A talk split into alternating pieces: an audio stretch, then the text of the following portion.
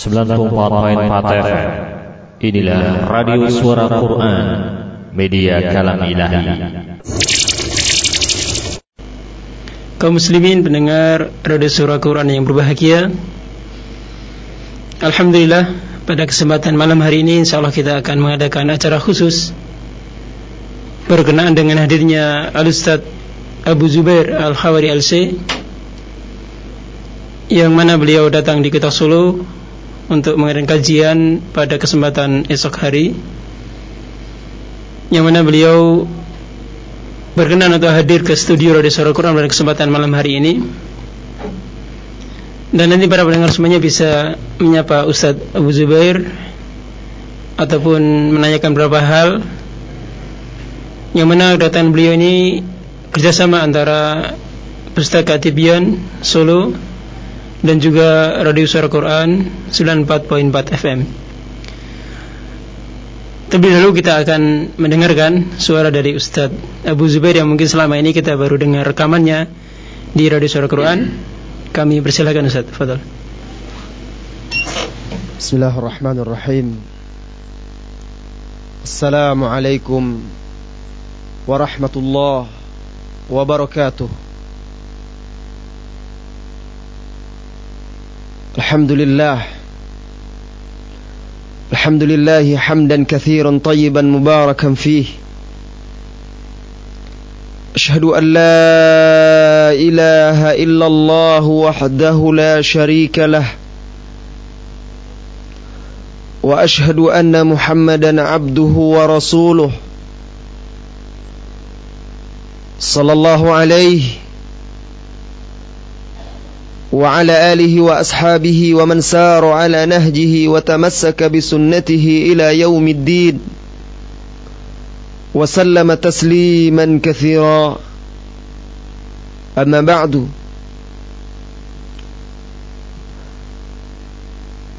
إخوتي وأخواتي في الله saudara-saudari kaum muslimin dan muslimat yang semoga senantiasa dirahmati oleh Allah tabaraka wa taala.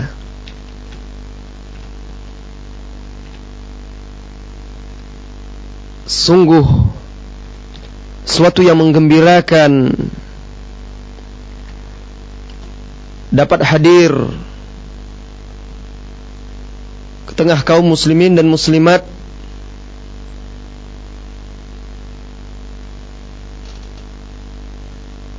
melalui suara Al-Quran ini.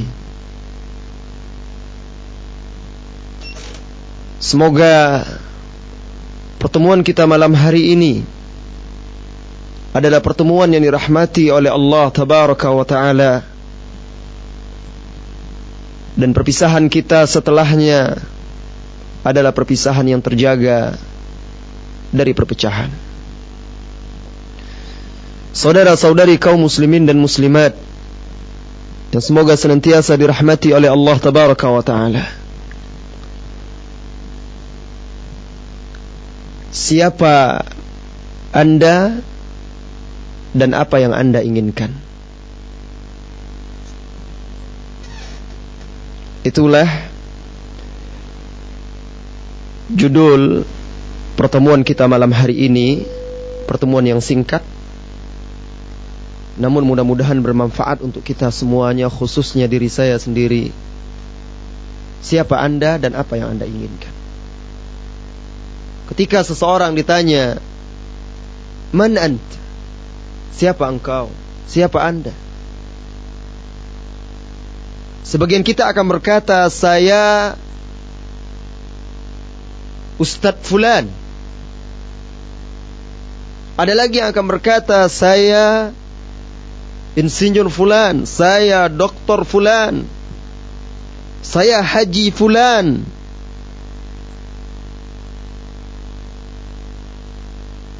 Dan gelar-gelar titel-titel keduniaan lainnya yang menjadi kebanggaan banyak manusia. Itu ketika Anda ditanya di dunia oleh manusia,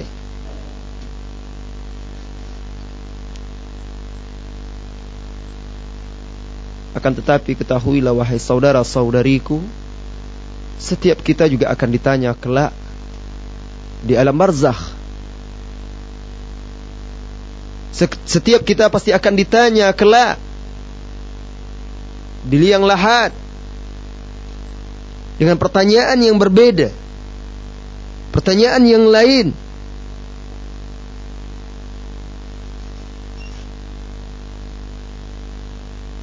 Mar rabbuka? Wa ma dinuk? Wa man hadzal rajul alladhi alladhi? Siapa Rabbmu? Apa agamamu? Dan siapa laki-laki yang diutus ke tengah kalian itu? Saudara-saudari kaum muslimin dan muslimat rahimani Allah wa iyyakum. Tidak ada yang bisa menjawab pertanyaan-pertanyaan tersebut dengan benar kelak di alam kubur ketika dua malaikat mendatanginya. Melainkan orang-orang yang benar-benar mengenal siapa diri dia ketika di dunia dan apa tujuan hidupnya.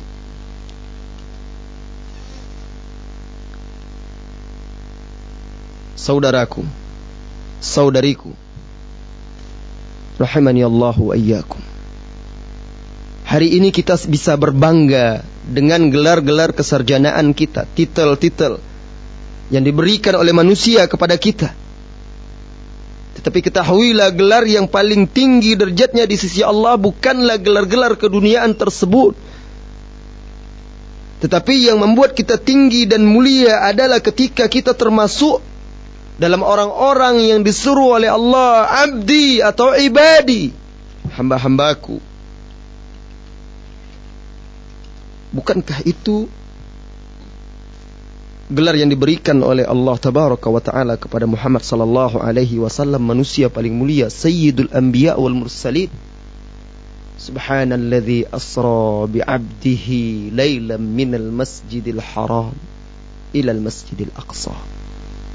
Maha suci Allah yang memperjalankan di malam hari. Bi 'abdihi Allah tidak katakan bi Muhammad tetapi Allah katakan bi abdihi. Karena itulah gelar kemuliaan penghargaan yang diberikan oleh Allah gelar tertinggi ketika seseorang itu menjadi hamba Allah tabaraka wa taala. Diberi kesempatan untuk beribadah kepada Allah tabaraka wa taala. Ya akhi man anta siapa engkau? Dan apa yang engkau inginkan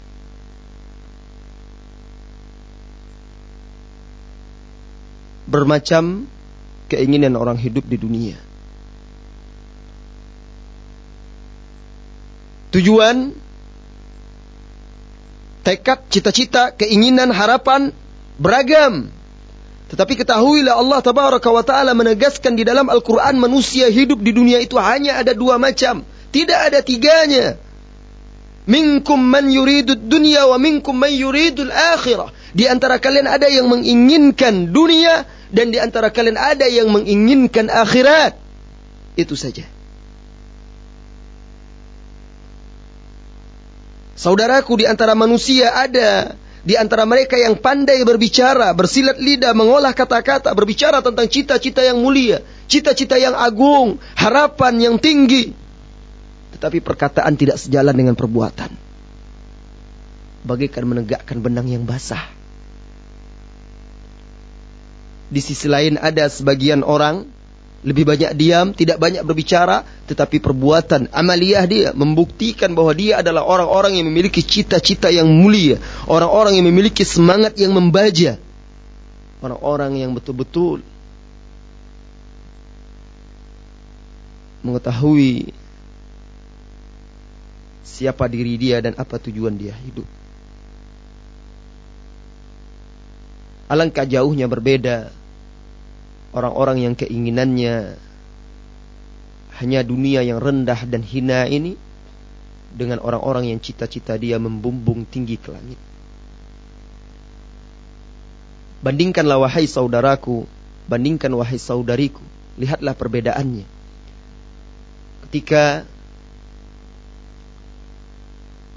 seorang Arab Badui mencegat Rasulullah sallallahu alaihi wasallam di masjid Lalu dia berkata kepada Rasulullah sallallahu alaihi wasallam, Ya Muhammad, a'tini min malillah alladhi a'taka Allah, fa innahu laysa maluk wa laysa malu abik. Wahai Rasulullah, beri aku harta yang Allah berikan kepadamu. Itu bukan hartamu dan bukan harta ayahmu. Beri aku sebagian harta yang Allah anugerahkan kepadamu. Harta rampasan perang maksudnya, ghanimah. Itu bukan milikmu dan bukan milik bapakmu. Allah yang berikan kepadamu. Bandingkan orang ini yang datang kepada Rasulullah hanya untuk mengharapkan dunia dengan seorang sahabat. Tak kalah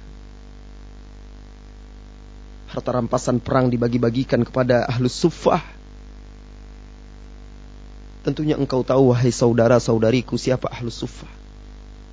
Sahabat-sahabat yang miskin di awal-awal periode hijrah tidak memiliki tempat tinggal untuk berteduh dan tidak memiliki pakaian kecuali yang ada di dirinya, tidak memiliki pekerjaan yang tetap lalu mereka diberikan tempat tinggal di masjid oleh Rasulullah sallallahu alaihi wasallam. Ketika itu Selesai Rasulullah sallallahu alaihi wasallam membagi-bagikan harta rampasan perang Abu Hurairah radhiyallahu an, salah seorang ahlus suffah berdiri tidak bergeming menatap Rasulullah sallallahu alaihi wasallam tetapi dia tidak ikut menengadahkan tangannya berebut dengan teman-temannya yang ahlus suffah yang lain menerima pemberian dari Rasulullah sallallahu alaihi wasallam. Rasulullah Sallallahu Alaihi Wasallam menoleh kepada Abu Hurairah. Ya Abu Hurairah, ala tas'aluni? Wahai, wahai Abu Hurairah, tidakkah engkau ingin meminta sesuatu kepadaku? Kenapa engkau diam saja? Abu Hurairah radhiyallahu anhu berkata, "Ya Rasulullah, Aku mintakan darimu satu saja. As'aluka su'alan wahida. Aku inginkan satu darimu. Apa dia kata Rasulullah sallallahu alaihi wasallam. Dengarkan wahai orang-orang yang memiliki hati yang hidup. Dengarkan wahai orang-orang yang memiliki cita-cita yang mulia. Dengarkan wahai orang-orang yang ingin mendapatkan tempat mulia di sisi Allah bersama para nabi dan rasul. Lihatlah Rasulullah lihatlah Abu Hurairah radhiyallahu an ketika Rasulullah sallallahu alaihi wasallam bertanya kepadanya apa yang engkau inginkan ya Abu Hurairah?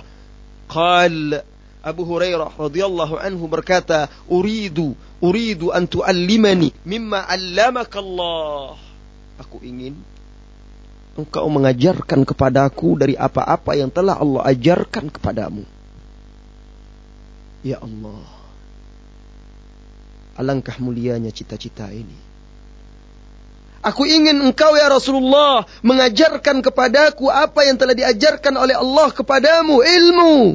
Itu dia ilmu. Karena Abu Hurairah radhiyallahu anhu mengerti, yarfa'illahu alladhina amanu walladhina utul ilma darajat. Allah mengangkat derajat orang-orang yang beriman dan meninggikan derajat beberapa derajat orang-orang yang diberi ilmu. Karena Abu Hurairah radhiyallahu anhu paham dan mengerti bahwasanya dia jika dia ingin masuk surga dia harus belajar, belajar dan belajar.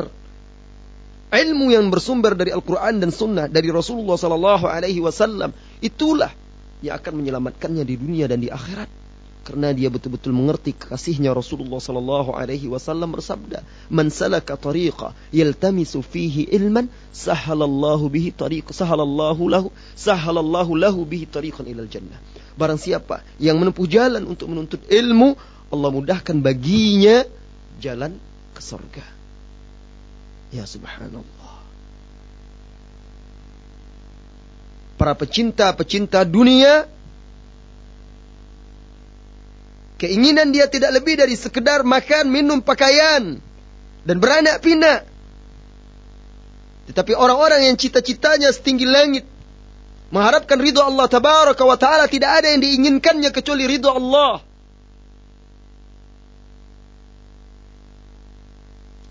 Lalu Rasulullah sallallahu alaihi wasallam mendoakan Abu Hurairah radhiyallahu an.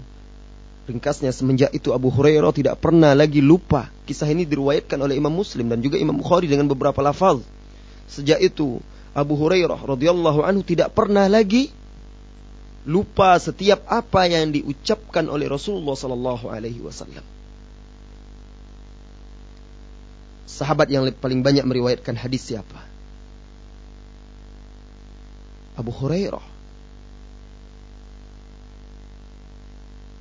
Abu Hurairah yang menghabiskan hidupnya untuk menghidupkan sunnah-sunnah Rasulullah sallallahu alaihi wasallam. Abu Hurairah yang menghabiskan hidupnya untuk berjuang menegakkan, menyebarkan, meriwayatkan hadis-hadis Rasulullah sallallahu alaihi wasallam. Di akhir hayatnya wahai saudara-saudariku, dia terisak-isak menangis saat sakratul maut. Ada apa gerangan yang membuatnya menangis? Takutkah dia meninggalkan dunia ini? Karena berpisah dengan anak istrinya, harta dunianya. La, tidak, tidak. Bukan demikian. Dengarkan Abu Hurairah, wahai saudara-saudariku. Para pemilik cita-cita yang tinggi dan mulia. Abu Hurairah saat menjelang wafatnya dia menangis terisak-isak lalu berkata, Ah, ahin min tulis safari wa qillatuz zad. Celaka aku, celaka Alangkah panjangnya perjalanan yang akan aku tempuh setelah mati ini. Dan alangkah sedikitnya bekal yang aku miliki. Abu Hurairah. Hidupnya adalah perjuangan. Hidupnya adalah pengorbanan. Hidupnya adalah jihad. Untuk agama Allah. Ketika wafat dia menangis terisak-isak. Merasa bekalnya sangat sedikit. Dan tidak akan mencukupi untuk perjalanannya menuju Allah. Apa yang akan hendak engkau katakan wahai saudaraku? Apa yang hendak engkau katakan wahai saudariku? Kita gudang kesalahan. Dan tidak memiliki amal kecuali sedikit. Lalu kita berleha-leha. Tertawa-tawa. Tidakkah kita sadar? Tidakkah kita ingat? Dan tidakkah kita selama ini yang berkowar-kowar hendak mengikuti jejak-jejak salafus saleh. Inilah dia di hadapan kita salah seorang salafus saleh. Bagaimana dia mencapai cita-citanya tersebut, rela dia berlapar-lapar untuk ilmu tersebut dan bagaimana bagaimana tawaduknya dia sehingga dia tetap merasa takut dan merasakan ilmunya itu masih sedikit untuk bisa mengantarkannya menuju ridho Allah tabaraka wa taala. Suatu ketika Rasulullah suatu malam Rasulullah sallallahu alaihi wasallam bangun hendak salat malam. Lalu dia meminta tolong kepada salah seorang sahabat Rabi'ah bin Ka'ab al-Aslami mengambilkan air wudhu. Rabi'ah pun mengambilkan air wudhu, menuangkannya untuk Rasulullah sallallahu alaihi wasallam. Setelah itu Rasulullah sallallahu alaihi wasallam berkata kepada Rabi'ah radhiyallahu anhu, Ya Rabi'ah, sal. Wahai Rabi'ah, silakan minta sesuatu. Allahu Akbar. Manusia yang kata-kata dia didengar oleh Allah. Khalilullah. Manusia yang paling dicintai oleh Allah Rasulullah Sallallahu Alaihi Wasallam berkata kepada sahabat, mintalah apa yang engkau inginkan, aku akan doakan kepada Allah. Apa yang akan engkau minta kepada Rasulullah Sallallahu Alaihi Wasallam, wahai saudara saudariku, jika engkau berada di sana ketika itu? Sal. Minta, mintalah. Tamanni dalam riwayat lain tamanni. Angan-angankanlah sebutkan harapan dan cita-citamu. Hai Rabi'ah. Rabi'ah menjawab. Uridu murafaqataka fil jannah. Wahai Rasulullah. Aku ingin menemanimu di sorga. Ya Rasulullah. Aku ingin menemanimu di sorga. Subhanallah. Apalagi yang paling membahagiakan bagi kita daripada bertemu dan berkumpul dengan orang yang paling kita cintai. Yang wajib kita cintai melebihi cinta kita kepada diri kita sendiri. Berkumpul bersamanya di sorga kelak. Adakah cita-cita yang lebih mulia dan lebih tinggi daripada itu? Aku ingin menemanimu di sorga.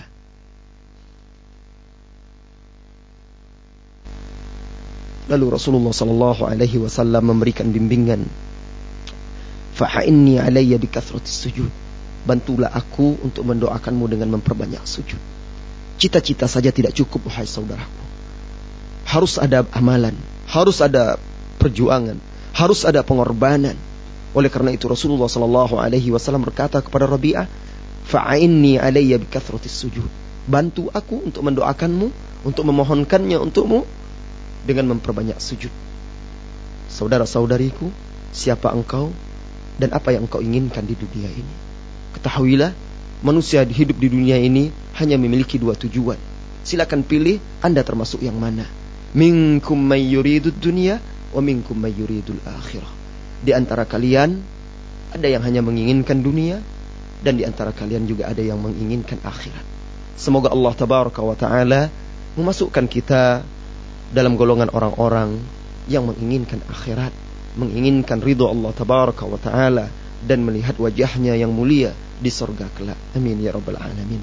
Wa sallallahu wa sallam ala nabiyyina Muhammad walhamdulillahi alamin. Allahu a'lam bissawab. Mendengar dari suara demikian tadi sedikit tausiah yang disampaikan oleh Al-Ustaz Abu Zubair Al-Hawari Al-C Khawidullah Ta'ala. Mendengar dari suara Quran yang berbahagia Kita akan melanjutkan kajian kita dengan pertanyaan dari pendengar Yang ingin berpartisipasi bisa mengirim SMS ataupun bisa menelpon langsung ke 0271 804 6051 dan insya Allah Pertanyaan dari pendengar semuanya akan dijawab oleh Ustaz Abu Zubair. Kita akan terima penelpon pertama. Assalamualaikum. Ya, silahkan. Dari siapa? Dari siapa, Pak? Dari Pak Nur. Di mana? Di Belajar aja. Ya, silahkan ke Ustadz Abu Zubair. Assalamualaikum warahmatullahi malam. Waalaikumsalam warahmatullahi wabarakatuh. Silakan Pak. Anu Pak ini pertanyaannya soal apa ini Pak? Hmm.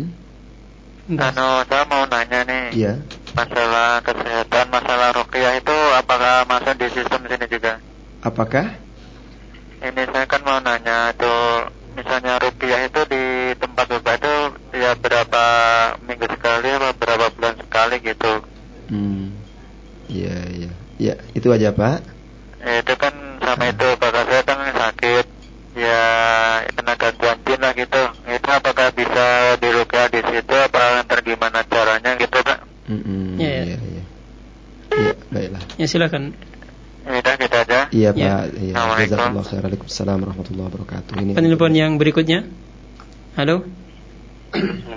Iya ya. dari siapa? Oh ini Ustaz Ahli Selamat di Boyolali oh, silakan. Ini pendengar setia kita ini pak. Ah. silakan pak. Selamat. Ya Ya. Waalaikumsalam uh, warahmatullahi ya, wabarakatuh. Iya, silakan. Ustaz, gini uh, permasalahannya ketika kita berdoa, nggak pernah kita merasa bersedih atau banyaknya dosa atau mm -hmm. seperti kajian-kajian kita sering mendengar cerita-cerita mm -hmm. atau kisah-kisah yang mengenai yeah. neraka, tetapi kita nggak merasa bersedih dan menangis. Mm -hmm. Apa yang menyebabkan itu semuanya, Ustaz? Iya, yeah, iya. Yeah. Saya khairan. Wa iya. Ya, mungkin dijawab dulu, Dad. Iya. Yang pertama tadi nggak dijawab. Tentang masalah rukyah tadi. Antum jelaskan. Iya, uh, pertanyaan yang pertama tadi bertanya mengenai rukyah, tapi pertanyaannya tentang bisa nggak merukyah itu kita serahkan kepada Ustaz Abdul Qahar aja itu ya. So. Karena Afwan, Bapak yang pertama bertanya tadi, karena saya kebetulan tamu di sini, sehingga itu kita serahkan kepada ustaz-ustaz yang ada di sini. Mungkin Ustaz Rahmat nanti atau yang lainnya yang akan menjawab. Dan kita jawab pertanyaan yang kedua dari Al-Akh Slamet di Boyolali. Ustaz, kenapa kita mendengarkan nasihat-nasihat, kisah-kisah, peringatan-peringatan Al-Quran, hadis-hadis Nabi Sallallahu Alaihi Wasallam tentang tentang azab, tentang siksa, tetapi hati kita tidak tersentuh hati kita tidak tergugah, mata kita pun tidak menangis. Syekh Muhammad bin Saleh Al-Utsaimin rahimahullahu taala pernah menjelaskan di salah satu kitabnya hati itu erat kaitannya dengan mata atau sebaliknya mata itu berkaitan erat dengan hati. Jika hati tersebut bersih sehat, maka air mata pun akan deras. Nah, tidak ada yang mengotori hati itu melainkan maksiat. Tidak ada yang membuat hati itu ternoda, kotor, kecuali dosa-dosa. Maksiat yang kita lakukan. Kalla bal rona ala qulubihim. Kalla bal rona ala qulubihim ma kanu yaksibun. Tidak. Akan tetapi sesungguhnya rona ala kulubihim yang menodai hati mereka itu adalah apa yang mereka perbuat. Dosa-dosa. Itulah yang menodai hati manusia. Sehingga hati tersebut tertutup, terbungkus oleh dosa-dosa, nokta-nokta hitam dosa tersebut sehingga sulit bagi sehingga cahaya tidak lagi menembusnya.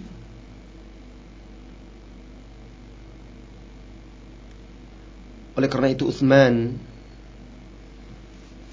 bin Affan radhiyallahu anhu pernah berkata, "Lau sahhat qulubuna ma syabi'at minal Qur'an." Kalau hati kita itu sehat, kalau hati kita itu selamat, kita tidak akan pernah puas dengan Al-Quran. Kita tidak akan pernah merasa kenyang dengan Al-Quran. Saudaraku, saudariku kaum muslimin dan muslimat, tidak ada lagi yang bisa menghidupkan hati kecuali mawa'idh Qur'aniyah. Nasihat-nasihat Quran atau nasihat-nasihat nabawiyah itulah yang bisa menghidupkan hati yang mati, menyehatkan hati yang sakit. Agar cahaya tersebut kembali terang benderang di dalam dada kita. Bacalah Al-Quran, tadabburi maknanya. Baca dengan lisan dan hati Jangan hanya membaca dengan lisan lalu hati kita tidak ikut memahaminya. Inna fi dzalika ladzikra liman kana lahu qalbun aw alqa sam'a wa huwa syahid. Lihat Ibnu Qayyim Al-Jauziyah di dalam kitab Al-Fawaid menjelaskan syarat agar kita bisa mendapat manfaat dari Al-Qur'an itu adalah inna fi dzalika ladzikra. Sesungguhnya di dalam ayat-ayat Al-Qur'an tersebut kisah-kisah yang disampaikan oleh Allah di dalam Al-Qur'an sungguh terdapat peringatan untuk siapa? liman kana lahu qalbun bagi orang-orang yang memiliki hati. Banyak dari kita berzikir tetapi zikir hanya sekedar zikir lisan, hati dan lisan tidak sejalan. Banyak di antara kita membaca Al-Quran, hatam satu juz, dua juz, tiga juz.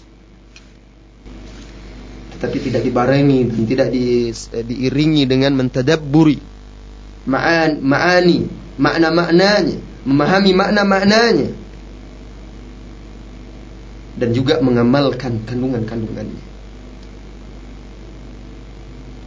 Jadi wahai saudaraku yang menyebabkan hati kita keras tidak tersentuh oleh ayat-ayat Allah, tidak bergetar ketika mendengarkannya adalah maksiat yang kita lakukan.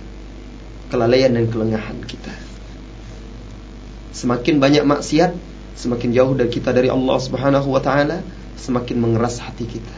Oleh karena itu, obatnya adalah obatnya bertobat kepada Allah. Tangisi dosa-dosa tersebut. Jika engkau tidak bisa menangis, tangisilah kondisi itu. Imam Ibn Qayyim Al-Jauziyah juga pernah menuturkan di dalam kitab Al-Fawaid yang maknanya kurang lebih carilah hatimu di tiga tempat. Wahai orang-orang yang kehilangan hatinya yang hidup, carilah hatimu di tiga tempat. Di majelis ilmu ketika engkau duduk di majelis ilmu oleh karena itu hadirilah majelis ilmu.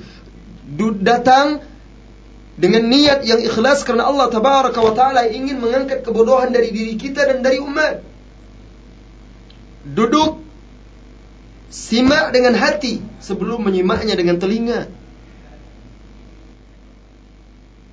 Kemudian ketika engkau membaca Al-Quran dan yang ketiga ketika engkau berkhalwat saat engkau berkhulwat di sepertiga malam yang terakhir, bermunajat kepada Allah Tabaraka wa Ta'ala.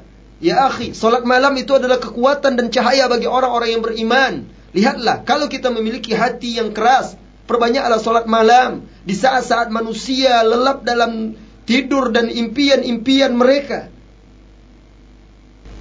Raihlah air wudhu. Kemudian hadapkan wajahmu kepada Allah Tabaraka wa Ta'ala. Bersembah sujud, bermunajat Tampung tanganmu ke atas langit. Sekali, dua kali, tiga kali. Biasakan dirimu dan setelah itu rasakanlah manfaatkan manfaatnya. Suatu ketika di medan perang Al-Qadisiyah Sa'ad bin Abi Waqqas radhiyallahu anhu suatu malam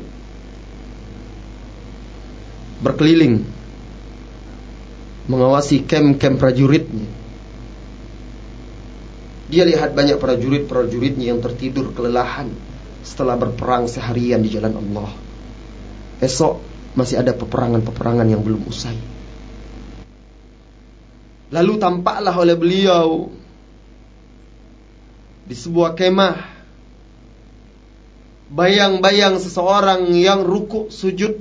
Lalu mendekatlah beliau terdengar rintihan seseorang membaca Al-Quran di dalam solatnya. Lalu ketika itu Sa'ad bin Abi Waqqas radhiyallahu anhu berkata, minha huna minha huna ya'tin nasru insyaallah minha huna ya'tin nasru insyaallah. Dari sinilah insyaallah datangnya kemenangan itu ya Allah. Dari salat malam begitu yakinnya saat bin Abi Waqqas mengatakan dari sinilah datangnya kemenangan itu insyaallah. Engkau wahai saudaraku ingin berperang melawan hawa nafsumu ingin menaklukkan syaitan-syaitan. Jangan lalaikan salat malam. Bertaubat kepada Allah Ta'ala. Menghadiri majlis ilmu mentadaburi makna Al-Quran. Kemudian salat malam salat tahajud. Kemudian setelah itu bergaul dengan orang-orang yang soleh. Sering mengingat kematian ziarah kubur mengunjungi dan menjenguk orang-orang yang sakit.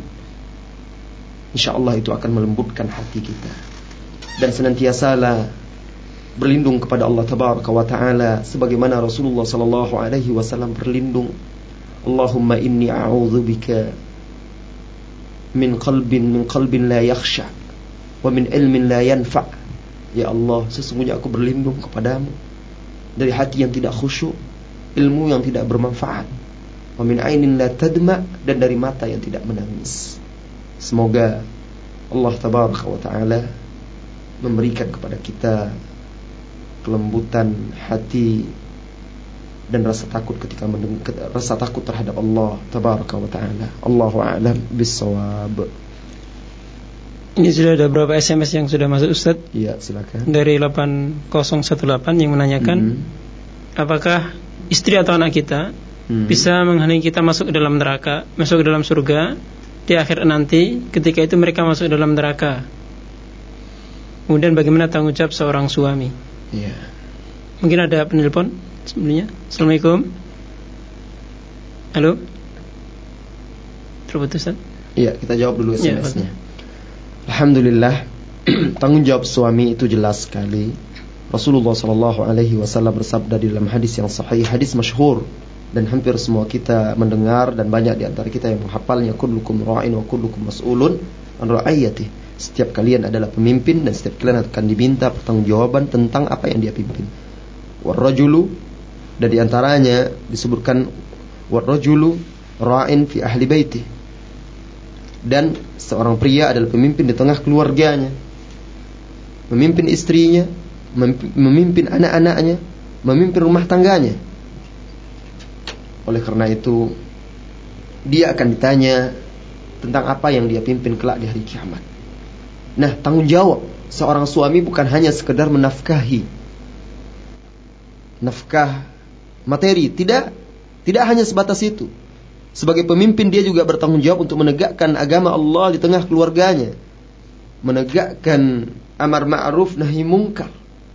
Oleh karena itu kalau dia menyia-nyiakan tersebut melalaikan tanggung jawabnya membiarkan anak-anaknya tidak sholat, membiarkan istrinya lalai dan lengah, mengumbar aurat, tidak mengenakan jilbab, membiarkan eh, keluarganya berbuat maksiat, maka dia termalaikan amanah yang diberikan oleh Allah kepadanya. Alangkah buruknya seorang pengkhianat di sisi Allah tabaraka wa taala.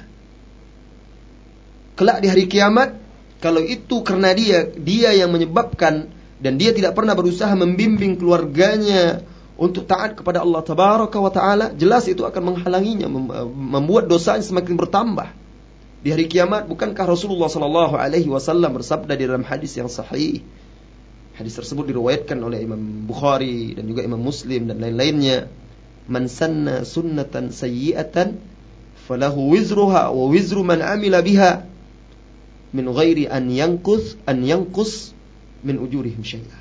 Barang siapa yang mencontohkan tuntunan, contoh yang tidak baik. Nah, orang tua ini tidak mengajarkan yang baik, tidak mengajak anaknya salat, malah mengajarkan kelalaian, kelengahan terhadap agama Allah tabaraka wa taala. Barang siapa yang mencontohkan sesuatu yang tidak baik, maka dia mendapatkan dosanya dosa orang-orang yang mengikutinya. Tanpa mengurangi dosa mereka sedikit Allah tabaraka wa taala berfirman, "Ya ayyuhalladzina amanu qu anfusakum wa ahlikum nara." Wahai orang-orang yang beriman, jagalah dirimu dan keluargamu dari api neraka. Jelas perintah Allah tabaraka wa taala kepada setiap pemimpin rumah tangga untuk menjaga keluarganya dari api neraka. La ilaha illallah hari ini wahai saudaraku, wahai saudariku. Para orang tua begitu memperhatikan makanan anak-anaknya. Begitu memperhatikan obat anak-anaknya. Dijaga betul makanan yang berbahaya mereka jauhkan. Obat-obat yang berbahaya mereka jauhkan. Tetapi pernahkah kita memperhatikan makanan ruh anak-anak kita? Pernahkah kita menjauhkan dari ruhnya sesuatu yang berbahaya? Tidak. Bahkan sekarang di rumah kita banyak sekali berhala. Bukankah televisi itu sekarang sudah menjadi berhala wahai saudara-saudariku? Sehingga ketika azan berkumandang memanggil-manggil hayya ala salah, hayya ala falah. Muslim, seorang ayah, ibu, anak-anaknya duduk menatap televisi tersebut lebih agung dan lebih besar dari Allah tabaraka wa taala. Tidakkah itu telah menjadi berhala? Nah, tidakkah itu adalah racun-racun yang berbahaya? Yang merusak moral anak-anak kita merusak istri-istri kita. Lalu sang suami mengeluhkan, kenapa istri saya sekarang menjadi pembangkang? Kenapa istri saya menjadi pelawan? Kenapa istri saya banyak tuntutan dan permintaan? Ya Allah, bukankah engkau wahai suami yang membiarkan istrimu menyaksikan gemerlapnya fitnah dunia di, di depan layar kaca tersebut? Kenapa engkau keluhkan anak-anakmu yang durhaka? Anak-anakmu yang tidak mendengarkan kata-katamu sementara engkau membiarkannya menyerap kejahatan-kejahatan itu dari televisi. Bukankah itu salah orang tua yang memiliki tanggung jawab? Nah ini jelas apabila dia tidak segera bertobat kembali kepada Allah memperbaiki kesalahannya sebelum ajal menjemput jelas ini akan memberatkannya di akhirat. Mudah-mudahan Allah tabaraka wa taala menguatkan setiap orang tua khususnya para suami untuk memimpin rumah tangganya. Mudah-mudahan Allah Tabaraka wa Ta'ala memperbaiki setiap rumah tangga muslim di mana pun dan kapan pun. Amin ya rabbal alamin. Allahu a'lam bisawab. Pendengar Rasulullah masih tersisa 5 menit lagi bagi pendengar yang ingin menelpon kami persilahkan. Atau di sini ada SMS yang telah masuk Ustaz? Ya, silahkan. Ustaz kalau habis dengar kajian seakan-akan kita akan mengesampingkan dunia. Tetapi setelah beraktivitas dengan dunia Semangat tersebut jadi pudar. Lalu bagaimana supaya bisa acek atau dawam dalam masalah ini? Tafadhal Ustaz. Iya. Rasulullah sallallahu alaihi wasallam bersabda dan hadis ini disahihkan oleh Syekh Ali Hasan Al-Athari uh, di dalam dalam majalah Al-Salah Man sarrathu hasanatuhu wa sa'athu sayi'atuhu fahuwa mu'min Kabar gembira untukmu wahai saudaraku, wahai saudariku. Barang siapa yang perbuatan baiknya membuat hatinya senang, ceria, gembira. Dan perbuatan buruk dosanya membuat dia sedih, susah. Ketahuilah bahwa bahwasanya dia adalah seorang mukmin. Memang begitulah fitrah Allah, sunnatullah. Iman itu bertambah dan berkurang wahai saudaraku, wahai saudariku. Terkadang kita dilupakan oleh dunia kita. Terkadang kita kembali seolah-olah kita ini adalah uh, seolah-olah kita tidak tinggal di dunia. Dan begitulah kehidupan ini. Kalau seandainya keimanan kita hanya satu tingkatan saja tidak pernah tidak ada pasang surutnya, itu adalah keimanan malaikat kita manusia. Kalau seandainya keimanan kita turun terus dan tidak pernah meningkat lagi sampai akhirnya padam, itu keimanannya orang kafir. Yang tidak memang tidak ada lagi nyala keimanan, tetapi seorang mukmin memang keimanannya itu pasang surut. Oleh karena itu seorang mukmin ketika dia berbuat baik terasa senang, tentram, bahagia hatinya. Ketika dia salah, khilaf, berdosa, maka rasa sesak, susah, sedih, takut, malu di dalam hatinya. Itu pertanda bahwa keimanan masih menyala di dalam dadamu wahai saudaraku. Alhamdulillah syukurilah Allah dan jaga nyala iman itu jangan sampai padam. Nah, bagaimana kita menjaganya? Allah tabaraka wa taala berfirman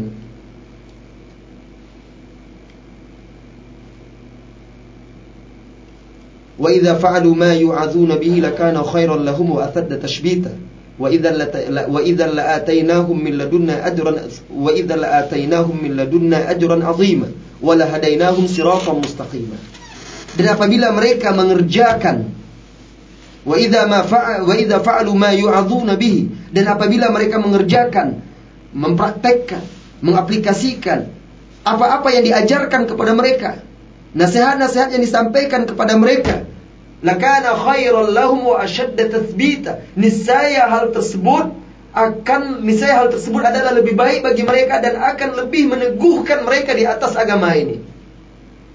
Dan niscaya kami akan memberikan mereka pahala yang besar dari sisi kami dan kami akan menunjukinya kepada jalan yang lurus. Jika engkau ingin tetap teguh, keimanan itu tetap stabil bahkan meningkat, amalkan, amalkan ilmu yang engkau dapat di majelis tersebut wahai saudara-saudariku. Engkau hari ini duduk di majelis, Ketika di majlis tersebut seolah-olah engkau lupa dunia. Ketika engkau pulang dari majlis tersebut, kembali duniamu. Dan sehingga engkau lengah dan lalai. Kenapa? Karena engkau ngaji kuping. Karena engkau, karena engkau wahai saudaraku tidak mengamalkan ilmu yang telah engkau dapat. Tidak berusaha untuk mewujudkannya dalam keseharianmu. Amalkan, praktekkan.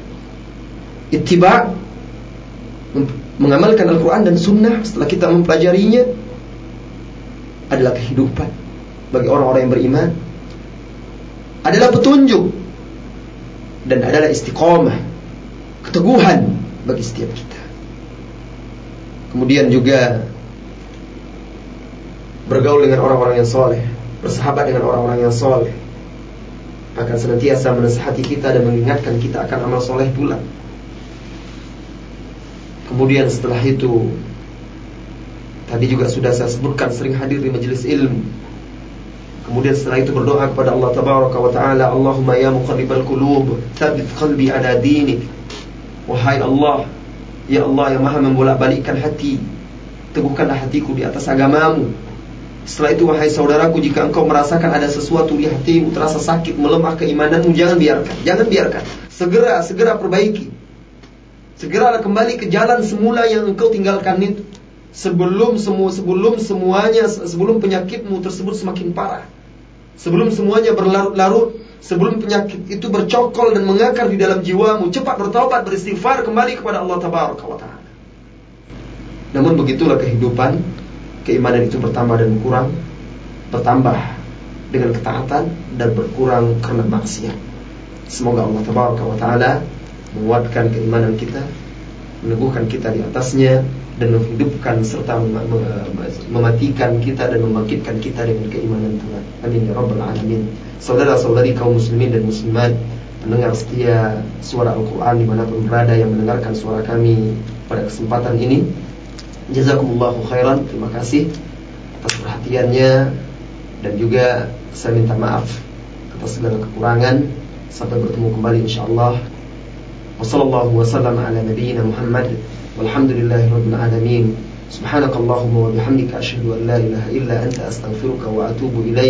Assalamualaikum warahmatullahi wabarakatuh. Assalamualaikum warahmatullahi wabarakatuh. Jazakallahu khairan katsira atas waktu yang diberikan oleh Ustaz Abu Zubair. Dan sekian antara kita kajian khusus pada kesempatan malam hari ini Saya Abdul Qahar Mohon undur diri Subhanaka walhamdika Asyadu an la ilaha anta astagfiruka wa atubu ilaik والسلام عليكم ورحمة الله وبركاته القرآن إنه لقرآن كريم راديو سورة قرآن ميديا كلام إلهي